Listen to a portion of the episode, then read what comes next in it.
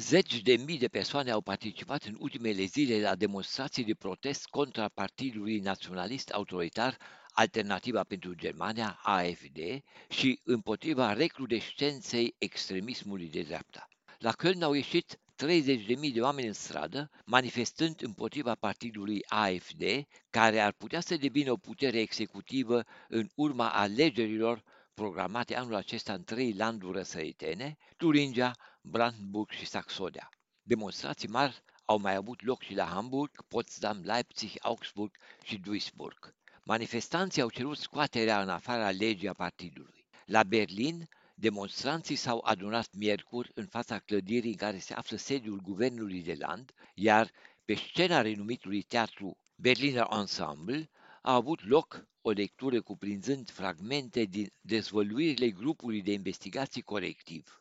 Cu acest prilej au fost prezentate detalii despre întâlnirea conspirativă a unor activiști ai dreptei radicale. Protestele din ultimele zile contra AFD sunt de fapt o reacție directă la dezvăluirile făcute de colectiv în legătură cu proiectul de deportare a străinilor din Germania, a celor care împărtășesc opinii politice neagreate de dreapta radicală sau a celor care sprijină acțiuni umanitare în favoarea migranților. În acest context s-a vehiculat termenul remigrare, care în ultimii ani a devenit sinonimul preferat al extremiștilor pentru a evita cuvintele deportare sau extradare. La întâlnirea conspirativă a extremiștilor, despre care a relatat corectiv, referentul principal a fost Martin Zellner.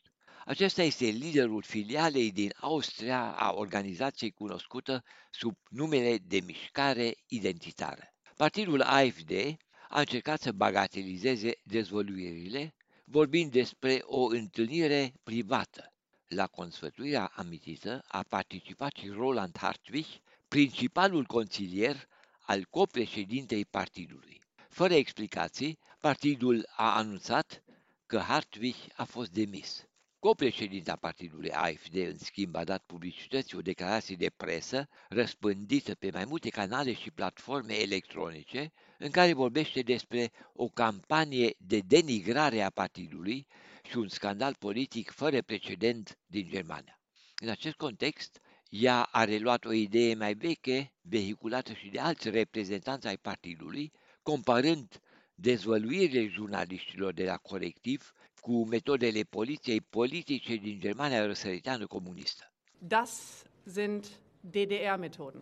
Într-o discuție difuzată în 2021 de canalul partidului, susținea și Ioana Cotar că libertatea de exprimare este restrânsă și amenințată ca pe vremuri în RDG și România comunistă. Recurgând la aceleași comparații ca și Alice Weidel, Cotar a spus că Germania se află acum pe calea de a deveni un soi de RDG unde libertățile civice și politice erau restrânse. Aber wir sind auf dem besten Wege dahin, da wo wir in der DDR waren. Joana Cotar este originară din România, a fost membra a Uniunii Creștini-Democrate, apoi a intrat în AFD din care a demisionat anul trecut. În prezent este deputată independentă a Bundestagului german. Potrivit unor informații neconfirmate, ea ar intenționa să se alăture unui partid ultraconservator care va fi înființat de Marcus Kral în cursul acestui an. Mai mulți politicieni au cerut acum interzicerea Partidului Radical Naționalist AFD. Scoaterea în afara legii cer și peste 700 de mii de persoane care au semnat o petiție. O solicitare similară au formulat și asociațiile juriștilor care au comparat discuțiile de la întâlnirea conspirativă cu conferința de la Banze, unde naziștii au dezbătut aplicarea soluției finale. Avertismente față de creșterea influenței AFD au venit și din partea vicecancelarului Robert Habeck. Într-un interviu acordat revistei Stern, Habeck a spus că AFD ar vrea să facă din Germania un stat ca Rusia. Partidul se pregătește sistematic pentru a submina și transforma esența statului. De aceea, a subliniat vicecancelarul, autoritățile abilitate au obligația de a strânge dovezi. Nerespectarea legilor trebuie pedepsită în conformitate cu principiile constituționale. De la Berlin pentru Radio Europa Liberă, William Totoc.